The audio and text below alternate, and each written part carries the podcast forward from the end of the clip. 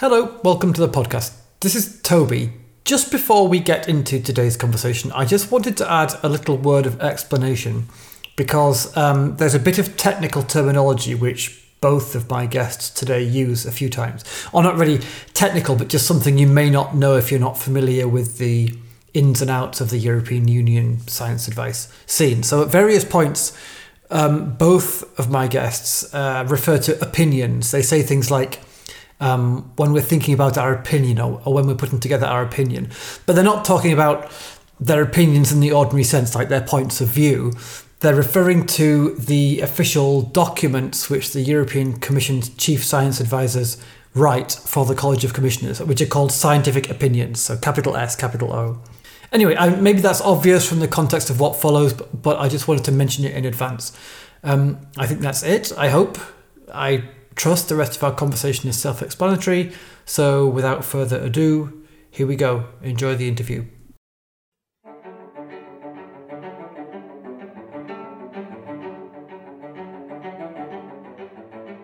Hello, welcome to the Science for Policy podcast. My name is Toby, and today I have two interesting guests for the price of one. I'm joined by both the chair and the deputy chair of the European Commission's group of chief scientific advisors namely Professors Rolf Dieter Heuer and Pearl Dykstra. So, Rolf is a particle physicist who's been closely involved in creating and operating large particle detector systems. In that capacity, he's served as Director General of CERN, where he oversaw the opening and operation of the famous Large Hadron Collider, the world's biggest particle accelerator. He's now the chair of the Chief Scientific Advisors, and in that post, he's overseen the first five years' development of the scientific advice mechanism. And Pearl is Professor of Empirical Sociology at Erasmus University Rotterdam, where she's led a number of major international research projects. She specialises in the study of both life course ageing and implications of the ageing society, including family change, intergenerational solidarity, and loneliness. Like Rolf, she's a founding member of the Group of Chief Scientific Advisors and she's been its deputy chair since 2016. Rolf and Pearl, a very warm welcome to both of you. Thank you. Here we are. Hi, Toby. Great to be part of your podcast. Well, I'm equally happy to have you. Perhaps you could give listeners who might be unfamiliar a quick summary of what your role is as Chief Scientific Advisors. There are seven of us from different countries in Europe. Um, at the moment, there are more women than men. There's a nice mix of ages, and there's also a nice mix of disciplines involved. But of course, seven people cannot cover all disciplines.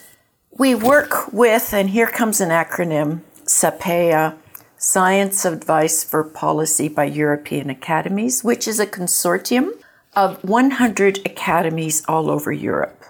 We work with them because they provide us with the evidence reviews. So if we have a particular topic with a particular question that could be answered through science, SAPEA goes to work, uh, finds experts, does structured literature ser- uh, searches, and we call that the evidence review. And the point there is that they say what is known about a topic, what's uncertain, and what is not known. That's one point. Another is that we're supported by a, what we call the unit in Brussels. Um, about 20 well educated um, people who work for the Commission and they do what we call the policy scaping so that they know that whatever advice we will be preparing has relevance uh, for the European Commission. Well, we are giving scientific advice to policy, not, and that's very important, we are not giving advice on scientific policy, on science policy. We keep a strict separation here, and the key word I would say is credibility. We are giving science, scientific advice to policy, not advice to science policy. But of course, we are pointing out gaps in knowledge. I think that's also very important to do that as a scientific advisor, pointing out gaps in knowledge. We work for the college, that means for all commissioners of the European Commission. However, we are appointed on a personal basis. Yeah, Rolf, you actually uh, brought up something already that I wanted to ask about. So you're officially advisors to the European Commission, but uh, but that's a bit ambiguous because it can sometimes mean the whole civil service, like the whole body of officials. But in your case, you advise just the the College of Commissions, the the twenty seven politicians at the top. And uh, one thing that's interesting about that is that there is a whole different infrastructure for inputting science advice into different levels of the organization. It's it's mostly the Joint Research Center, and there are other other other groups and officials and so on. So, but your role and the role of the scientific advice mechanism is just to advise the top table. Why does that division of labor exist? Yes, I think one should point out also that we are not working in isolation. We are working, of course, together with the Joint Research Center and with other uh, agencies and institutions of the European Commission because we don't want to duplicate work. So we work together. We try to get from everywhere the best scientific evidence for the specific topic we are working on. I could jump in here. Yes, please jump in. I think what's crucial, it's wonderful to work with the Joint Research Center because they know what's on the agenda of the Commission so well. But Outsiders will also look at the Joint Research Center and say that they're too much part of the Commission. So, to what extent are they independent? And we seven were not paid by the uh, European Commission. We're totally independent. So, the idea here is too that we have no conflicts of interest. Uh, at least as regards the European Commission. All of us have conflicts of interest, um, given that we all have a history. But I think the crucial point here is the independence, and another is, and I think that's our our scientific status is that all of us have connections with either the young academies or the national academies. So we provide very quick access to the best of science.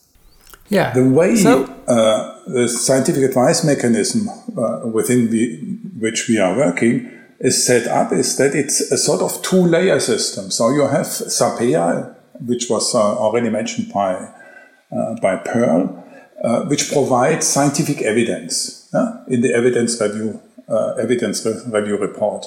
And we are, so to speak, distilling, synthesizing, judging on, on, on the evidence review.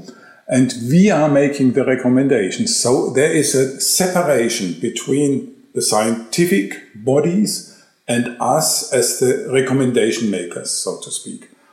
And this makes us even less prone to conflicts of interest. I like this way of the two layers very, very much, I must say. What's interesting is um, we will be advising on topics where none of us are an expert. Nevertheless, um, we are able to assess the quality of the evidence.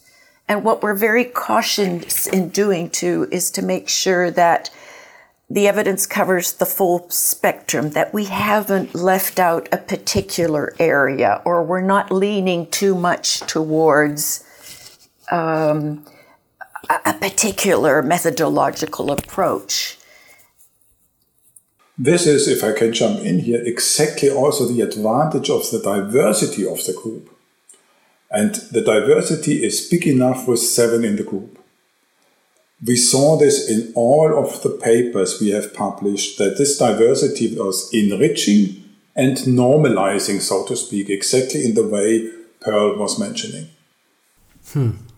Okay, so you would argue against the need to have, uh, for a science advisor to only give advice on the area in which they personally have expertise. I mean, I definitely hear what you're saying, Pearl, about your role being to bring the evidence together and assess it and then communicate it, not to be the source of the evidence in the first place. But somebody who has no particular expertise in a topic, I don't know, like say um, microplastics pollution, which I know is an area you've advised on. Someone who doesn't know that area, to what extent can they even assess the evidence well enough to give the expert advice? Oh, this is a wonderful question yeah. uh, that you've asked. Yeah. yeah. Um, no, none of us are actually advising on any issue where we have a certain expertise. And don't forget, the policymakers aren't expert in these areas either. Nevertheless, we can still delve into the evidence in the sense of reading some key papers or talking to the experts who um, work through SAPEA.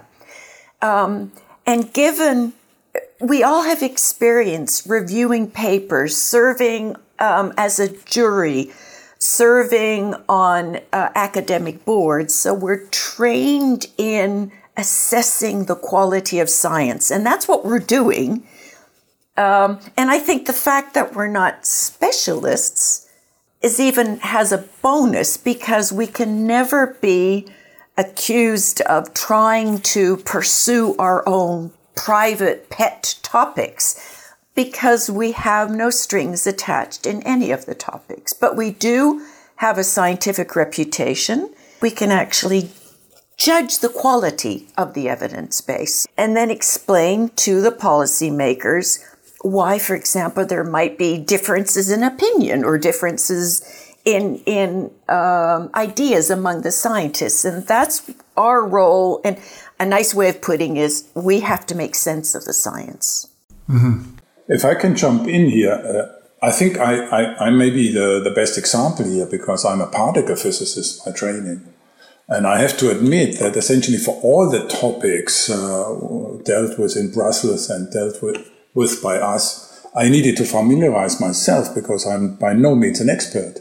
But I can only just underline what, what Pearl has said. We have learned to grasp the essentials and to rank or classify results and to rank or classify information and make a, make a, recommendation out of them and form a clear scientific evidence and recommend, recommendation out of that. And the multidisciplinary composition of the group helps enormously here because you are not only learning by reading or talking to experts, you are also learning and synthesizing by the, through the discussions within the group in our meetings. I think that's very, very important. And again, I also want to un- underline not to be an expert helps even to look freshly and with a different angle on the topic. Right. But you need to invest some time. I can imagine. So, so science advice systems um, look different in different countries, as we know, so in, in different uh, jurisdictions. But the European Commission's model strikes me as one of the most different. A country might have a, a chief science advisor. Well, you have that. In fact, you have seven of them. Um, another country might appoint officials or committees to, to give the advice. Another one might draw on the research community more directly in some way by taking expertise from universities or academies, which you also do. So, how has the EU ended up with this quite intricate kind of hybrid model? Actually, we are one group, we act as one group, so we speak with one voice, but we are seven people. I think seven is a, is a, is a fantastic number. One person as a science advisor can always be attacked on whatever reasons from whomever. That's relatively easy to attack justified or unjustified, a single person. It's more difficult to attack seven people who act coherently. Then it's much more difficult to come with conflicts of interest or with what, whatever uh, arguments against that group. In addition, seven is a small enough number so that everybody in the scientific world knows that his or her beloved field might not be represented because seven can only represent a tiny amount of the field.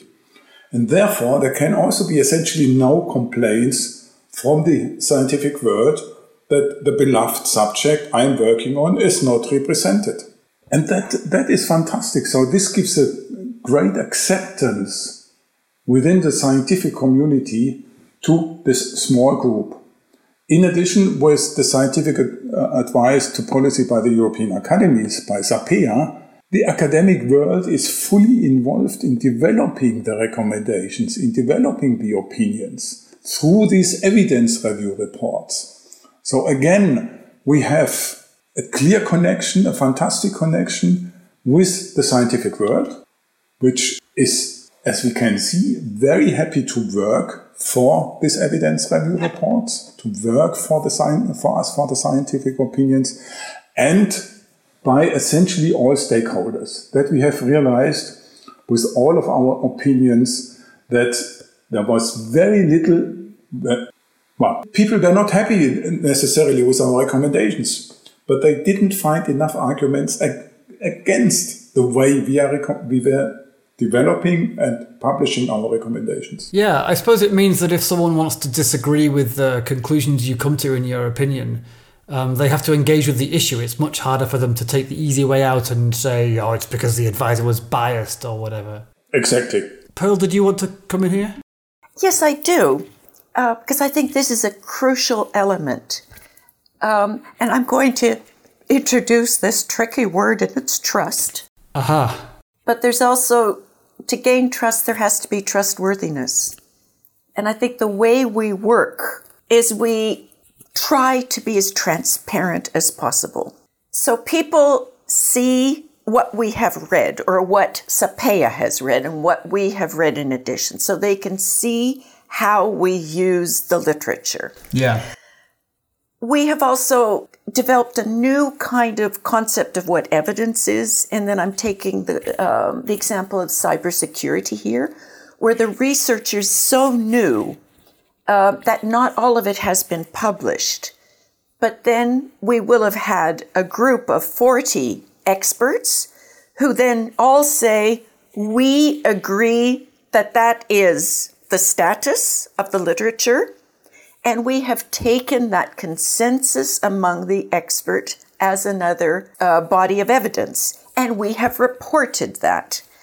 Um, we have been criticized for also relying on evidence from industry, but our response is some of the best researchers in the world work for industry, and we listen to what they have to say.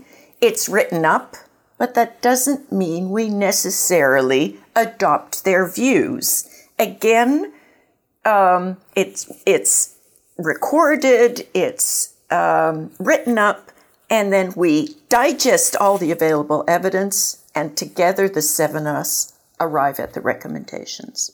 Yeah, can I can I also jump in here again uh, on the word of uh, uh, transparency. I think that's a key word because transparency creates credibility also, and therefore the, the trust, uh, the trustworthiness. And for the transparency, it's also very important that we take only into account knowledge or evidence which is publicly available. No, no private communications or uh, things which cannot be published yet. This is not taken into account. Everything has to be uh, openly accessible, publicly accessible. Be it in workshops, and Pearl mentioned the cybersecurity, that was a, a very interesting topic uh, where we had to learn a lot uh, through the workshops with the experts, where there were very interesting, very involved discussions, but finally at the end, the experts agreed essentially on several points, which we could then use in our recommendations. How do you decide what topics to give advice on? Do you uh, do you see what's coming up and then pick something interesting, or do you always respond to questions from commissioners? Well, we have. I would say we have two and a half ways to do it. uh, okay. Uh, one way is uh, top down. That means uh, one or several commissioners are interested because they have to make, uh, uh, they have to publish a legislation uh, in a year's time or so. Then they come to us and we work on that. But we have also topics which are bottom up. That means which come from us, from ourselves, because we think it is relevant. It's likely to be of high relevance in the near future. And it falls in the remit of the European Commission. And the half one, which I mentioned, is that sometimes we have very interesting topics which lead then automatically to new topics following this one. I take as an example our work on the food from the oceans. Then there was clearly this question of plastics and microplastics. And as a follow up of the food from the oceans, we had the uh, microplastics pollution uh, opinion. And as a follow up of the microplastics pollution uh, opinion, we are now working and soon finalizing the work on biodegradable plastics. So you see, that's the halfway that's in between bottom and uh, uh bottom up and top down. Okay, so then to get into the nitty gritty for a while, um, you get a request from a commissioner, let's say, or you identify a topic yourself that you'd like to follow. What happens then? How do you figure out exactly the scope of the topic and um, essentially what questions you're you're going to answer? Well, I think what we do then is that we work in a consultative way. It's deciding on the question to be addressed by the scientists. And here, okay, we know the topic, we develop a first version of this question, and then the people in the unit touch base with as many commission services as possible. If we take a topic like uh, microplastics, it's of interest to DG Santé, but also to DG Agri, to DG Mare, to see whether they have additional questions or an additional slant that they would like to have addressed and that is put into something called a scoping paper. Then we get to work. But during the process of working, it has arisen that um, new insights are gained or that the commission um, has a new development and they would like to to change uh, the question. So it's it's it's not a question that's set in stone from the start. It's a question that's arrived at in deliberation, a question that can be changed over time, but it's always a question that can best be answered by science. And this is one way of working, we know that there are many other ways of working where it's, for example, all of the scoping and all of the developing of the question is done by the scientists and only then presented to the policymakers in our view, and there's a lot of research to show it, that this consultative way of working is most effective and it is most likely to actually result in um, being put into new legislation or plans um, of the European Commission. Maybe let me add here, because some people might now say, ah, you are working together with the policymakers in order to develop the question. This is by no means speaking against the independence and the open outcome. This is just in a pragmatic way to make the question in such a way that it's still timely, that the answer is still timely. And secondly, that the, uh, there can be an answer because you have to understand the question. Everybody, the politicians and the scientists have to understand them, the question in the same way, which is not necessarily the case at the very beginning. And it's also important uh, to be able to deliver, as Per said, a scientific answer to the question. So there is no predetermined outcome. Even if you work together in a consultative way, that's the most effective way to do it. I'm embarrassed to say that the penny is only just dropped, really, listening to both of you explain things then, even though I've worked in this field for a few years now. How valuable it must be to have the SAM unit, the Secretariat, who kind of uh, work for you, but are embedded in the political infrastructure so that they can do that scoping and landscaping work from the inside. Indispensable. Yeah, okay, but it is, but I don't think it's unique to us. Okay. Um, I'm thinking of even the system, and it's usually the Anglo Saxon system with the single chief science advisor. Don't forget that this person can rely on science advisors in various ministries who there touch base with what is current, what's on the agenda of the policymakers. I'm also looking at um, the system where there are all kinds of planning offices, advisory bodies. They are also tend to be well connected with policymakers. It's where we come from, the academies. where those connections with policymakers are not self evident. And that's something that we have to work on at the universities too, for those who, because a lot of scientists want to do something that's relevant for the public or for policy, but they're not sure how to, how to go about doing it. It's an art that is taught at some universities, again, usually in the UK, but I think it's an art that can be taught more often. So it's not, we're very grateful to have the unit. They're wonderful, but it's not unique to Brussels. Yeah, I, I agree with Pearl, but what is maybe a little bit unique is that they are not only having all this access within the Commission, but that they are also doing work by themselves, guided, so to speak, by us. Yeah. Yeah. I think that's also very important, and that's very important that there are scientifically uh, educated people, people from science, from research, in the unit, in the secretariat. And uh, that's the only way we could work in, in, in such a, in such a uh, constellation.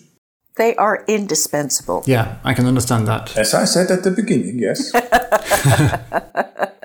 okay, so so, how about the other piece of the puzzle? What's it like working with uh, what's essentially more than 100 academies from across Europe? I should add here, you don't have to. Uh, please be as honest as you like for the sake of, of the sake of our listeners. You won't offend me. oh well, um, it's it's been it's been um, it wasn't self evident from the start. Mm-hmm. Um, Okay, one thing that struck me from the start, though, is the willingness of the scientists, or researchers. Sometimes I try and avoid the word scientists. I try, you know, word, use words like academics or researchers or scholars. The willingness to work with us, that's one. But another was also a willingness to provide policy recommendations. And so we would have to say, nope, we want to know what the state of the art is. We want the evidence. What do you know? What don't you know? What's uncertain? And we will develop the recommendations. So that's where I wouldn't say we've had to educate the scientists, but we had to tell them how the system works. And what I also want to emphasize, and that's that's what's wonderful about SAPEA, is that the model that we have developed in Brussels, collaboration with SAPEA also provides us with a basis for science diplomacy or exporting our model to other countries. Um, and we have a very concrete example um, of doing that in Poland.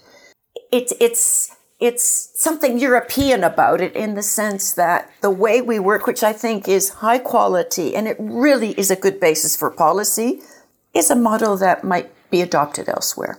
Yeah, actually, that kind of cross pollination is something I know a couple of future podcast guests would like to talk more about. Yeah, I can. Uh, I, I, had discussions in Finland. I think Finland is also looking into such a model, and uh, there might be more countries following.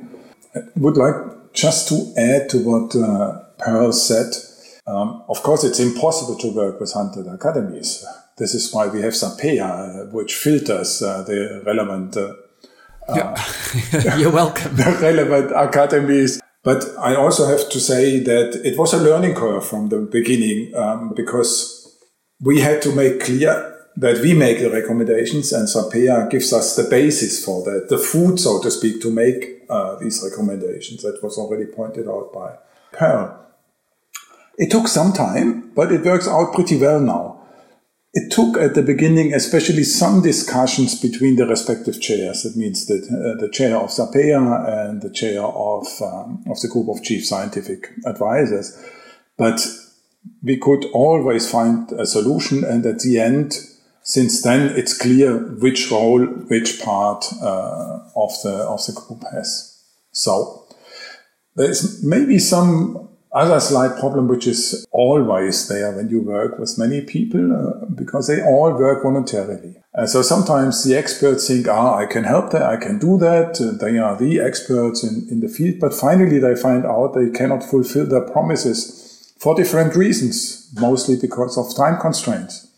But again, SAPEA is able to correct that, but that's a normal way once you do it uh, on a voluntary basis. Yeah. Yes. I have to say, okay, so in case listeners haven't uh, twigged yet, I work for SAPEA, so I'm, I'm not quite a neutral uh, interlocutor in this conversation. But I have to say, I, I, like my job in many different ways, but one of the parts I most enjoy is uh, on the occasions that I'm able to work directly with our experts, or even just sit in the back of the room when they're meeting to discuss how to present the evidence or how to deal with a particular issue. Uh, it's partly good because they're all there talking with each other about the stuff they know and love, and yep. so they're obviously energized. But also because they, I get the sense they really feel the honor and the responsibility of having been asked to give advice as part of the EU's science advice system in a way that will really have a direct impact on future policy across Europe. I always come away from those meetings feeling excited and energized. Yeah. And it's interesting okay. how that fits with what you've just described, because I can understand how that excitement, uh, which I think is honestly necessary for the system to work, given that these are all eminent and very busy people who work voluntarily for us. Um, I can understand how it can sometimes bubble over into an enthusiasm to say, yeah, here's the evidence and here's what we think policymakers have got to do about it. But I've also experienced a different kind of excitement, and that is a lot of researchers are very good in their niche, whereas what they have to do uh, in the working groups is go beyond their areas or consider uh, not just their own little bit of expertise. I'm thinking of food from the oceans, where oh come on, it's it's the people who who uh, farm fish. It's the representatives of the penguins. It's the Southeast Asia fisheries. So we you have a, a multitude of perspectives in the room, and then they have to agree on what do we know and sort of step outside their trusted bubble and then dare think beyond their little area of expertise. And I know that they have found that incredibly exciting.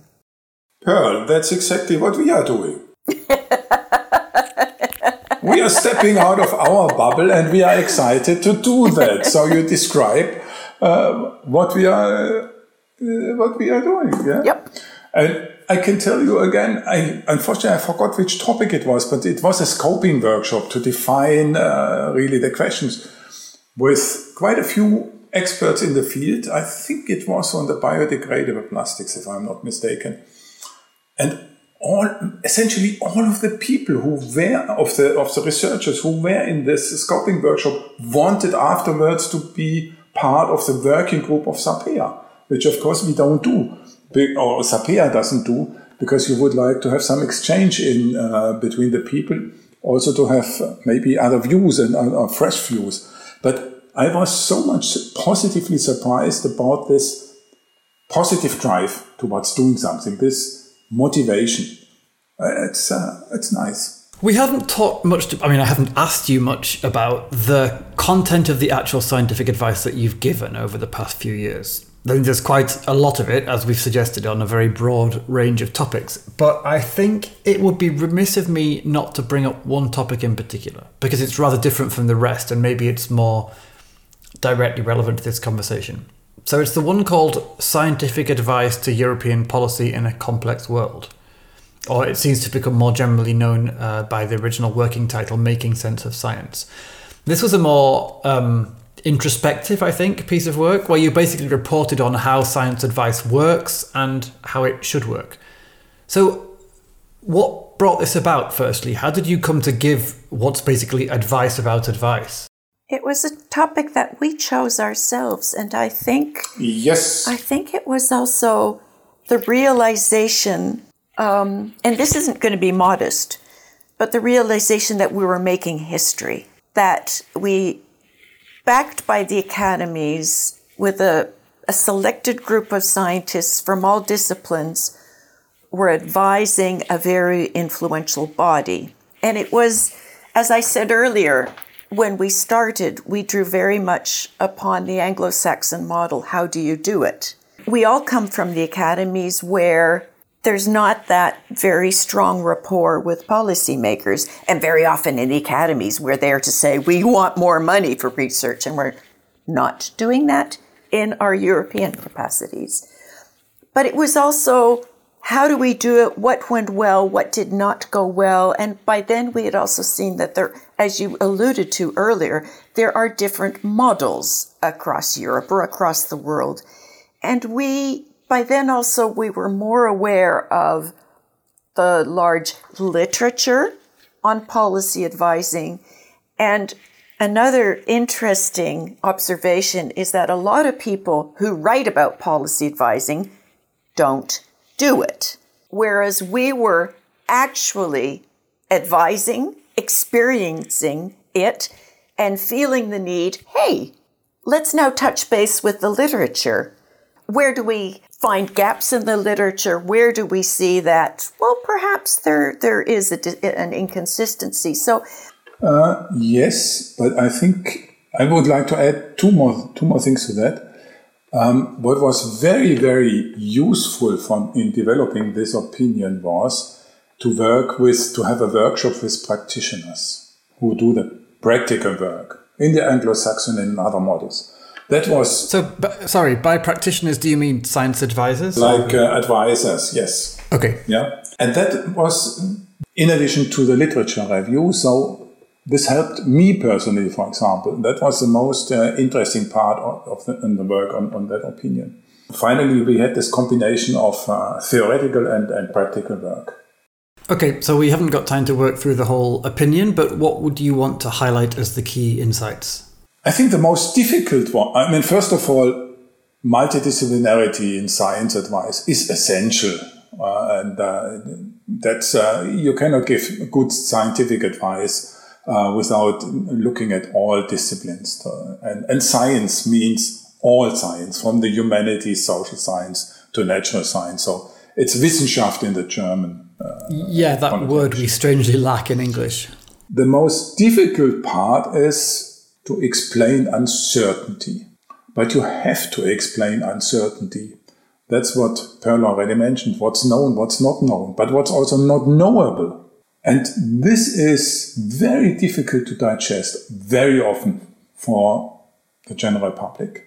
But this is something you have to do and you have to try to do it in a language which is adapted to your audience.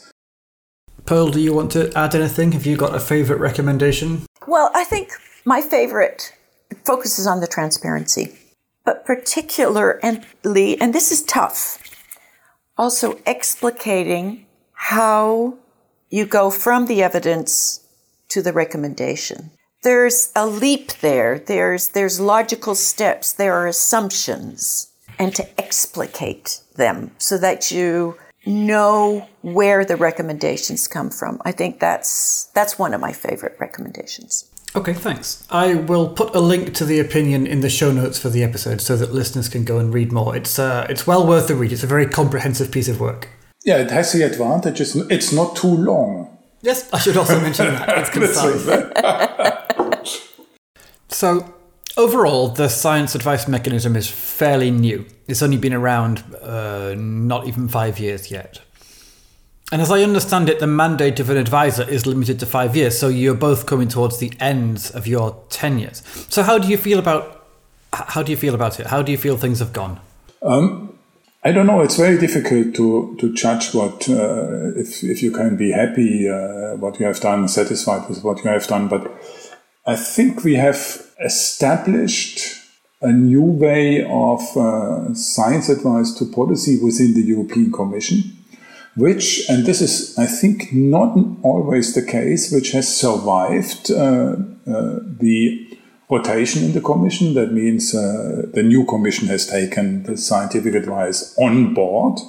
So they are very happy to work with us. We just had a few days ago meeting again with the commissioner, and uh, so they are all very much looking on what we are producing and what we are doing we had the question, could we do more?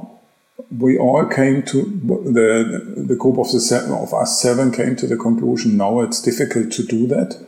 uh, because it's time constrained. And uh, what we could do more is to gain more visibility. Yeah? But that takes time, especially in the European Commission, but maybe also try to get more visibility outside. So more visibility within the college, to get more visibility in, in the parliament, and to get more visibility towards the citizens. So I think that would be something one has to work more on in the near future or in the, in the medium term future. And we just published, um, or actually it's half a year ago, our four years report where we look back on what we've done. And there we have traced um, what has happened to our so called opinions. So those are the recommendations and where they have been picked up in new legislation or have been picked up in policy debates, um, or even by the Court of Europe. So, in that sense, we also have a very, again, an evidence base of the fact that um, the commissioners and commission services are listening to what we have to say. I know you both have plenty of experience working with policymakers at, at other levels, national and subnational and so on. Is there anything that feels distinctively different, distinctively European, maybe about uh, your work with commissioners? Sometimes, let's say, to get through the different cabinets, to the it's sometimes a little bit. There are boundary conditions, and so it might take a little bit longer to get through. You need uh, the entry point, uh, but I think you also need entry points at the national level. So, um, I think after we have been known to the commissioners, uh, it was less of a problem. I take the example of at that time uh, Mr. Vella, the commissioner uh, the DG, in DG Mare. He was very happy with our work on the food from the oceans and then immediately jumped with us on the microplastics. So that shows that once you have, so to speak, entered the room, you can stay in the room. I think another difference is here the seven of us have on our forehead, you are a chief scientific advisor. Whereas when we operate nationally, none of us occupy the position of chief scientific advisor. No, we are scientists in our own right. Oh, that's interesting. And so there we're not part of a structure. We there operate from our universities uh, or because we're called in as experts but we're not, we do not have the brand chief scientific advisor. Yes, we're an academy member. And that makes it a big difference. It's, it's the branding and, and, and the doors that are opened because we have been labeled chief science advisors, which is something that we do not have at the national level. I can tell you it was much easier to get access to ministers or, or even uh, presidents of, uh, of uh, countries when I was the Director General of CERN. well, that's a different kind of badge. that's a different kind of badge. So, compared with this, it's much more difficult as a, as a group of chief scientific advisors. But if you need access, you get the access. Yeah, okay, fair enough. So, what skills does someone need who wants to wear that badge? What skills does a chief science advisor need to bring to the job? I love this question because sometimes, no, no, I'm quite often I'm asked to speak for a young audience, and they go, "How do you become a chief science advisor?" um, well, there's not a, a, clear career path. I this is a, a collective capacity. Is we like each other and we're in there not for our own egos. And listen, we all have big egos, but Whoa. we feel we want to show what's good about science and how we can put science to use to help policy. Another is we can communicate, and another is that we're able to assess the quality of science, even if it's not in our own areas. I would say those are the, the characteristics. Uh, add one more. You, you have to take everybody serious. Even if you don't think the person is right or, or let's be blunt, talks rubbish, you have to be able to listen and then to make up your mind. I learned this during the black hole crisis at the start of the LHC. Wait, okay. Hang on, the black hole crisis. Go on, you got my attention. Oh, people, uh, there were sort of scientists who were telling that uh, when the LHC is turned on, it produces uh, small black holes which will swallow the Earth. Oh yeah, I, I heard about this. Right, Yeah, I remember. it- So and there were someone came up with the theory that the reason it didn't work at the start was because someone was traveling back in time to stop it being turned on, or because the universe was preventing it from being turned on somehow. Am I thinking of the Yeah, right- yeah, think, things like this. And there I learned that one has to take all of this serious and to counter it with good arguments, yeah. which was e- rather easy, but in an understandable language. Okay, the last question I wanted to ask you, or, or really the last uh, broad area I want to ask you about. It's fashionable now to talk about how the world's attitude to science and expertise is changing. And I think at the moment there are two parallel, possibly conflicting narratives going on. One is that we all pay a lot less attention to science than we used to. Uh, we have no regard for experts. We don't care about facts. There's the whole era of fake news. A whole lot of um, big generalizations about that. And then parallel to that, there's this second narrative, which is which owes a lot to the pandemic this year. That suddenly uh, we've realized how dependent we are on expertise, and scientists have suddenly become household names, and so on. And these two narratives have both really, I think, emerged during your time serving as chief scientific advisors.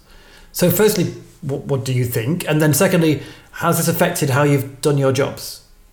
What a question. That is indeed broad and sweeping. I know that there's a lot of talk about less trust in science or research.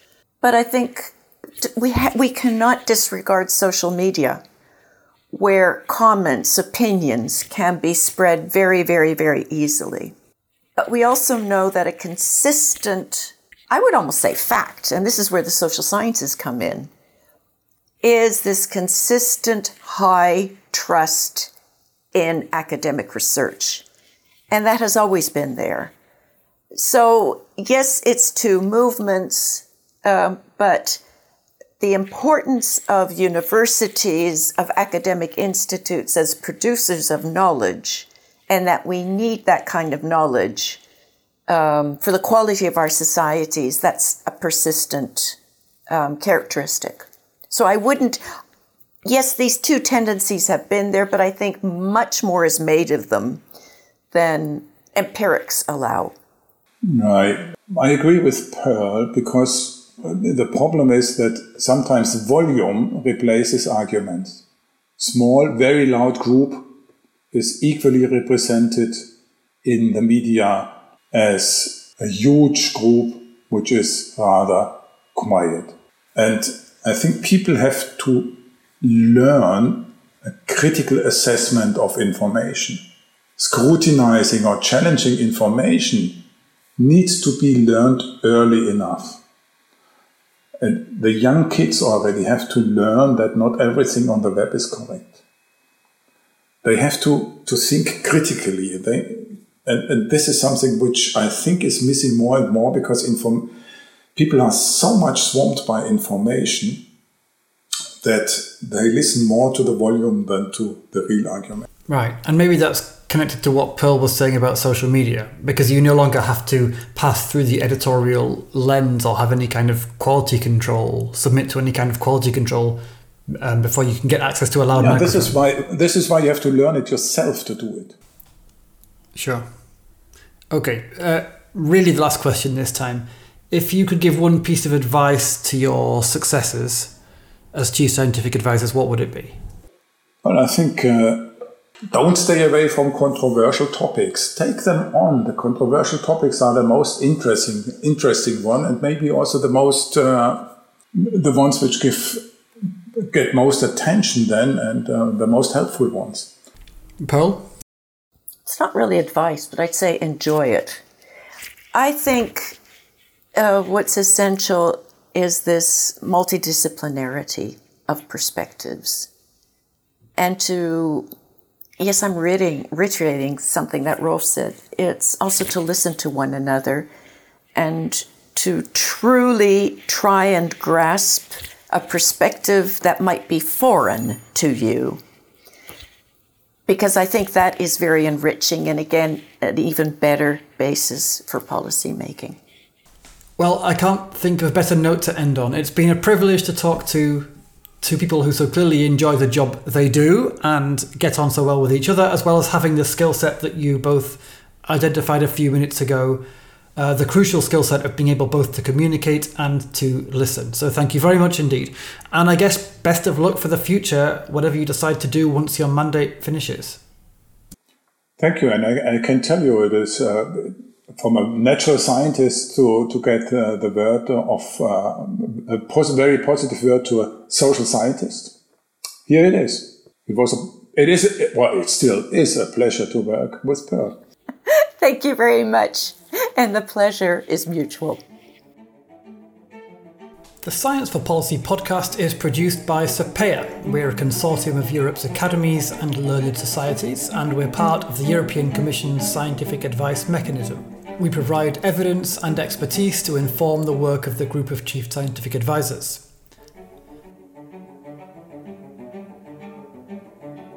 SAPEA is funded by the EU's Horizon 2020 programme for research and innovation, and you can find lots more information about us and our work at sapea.info.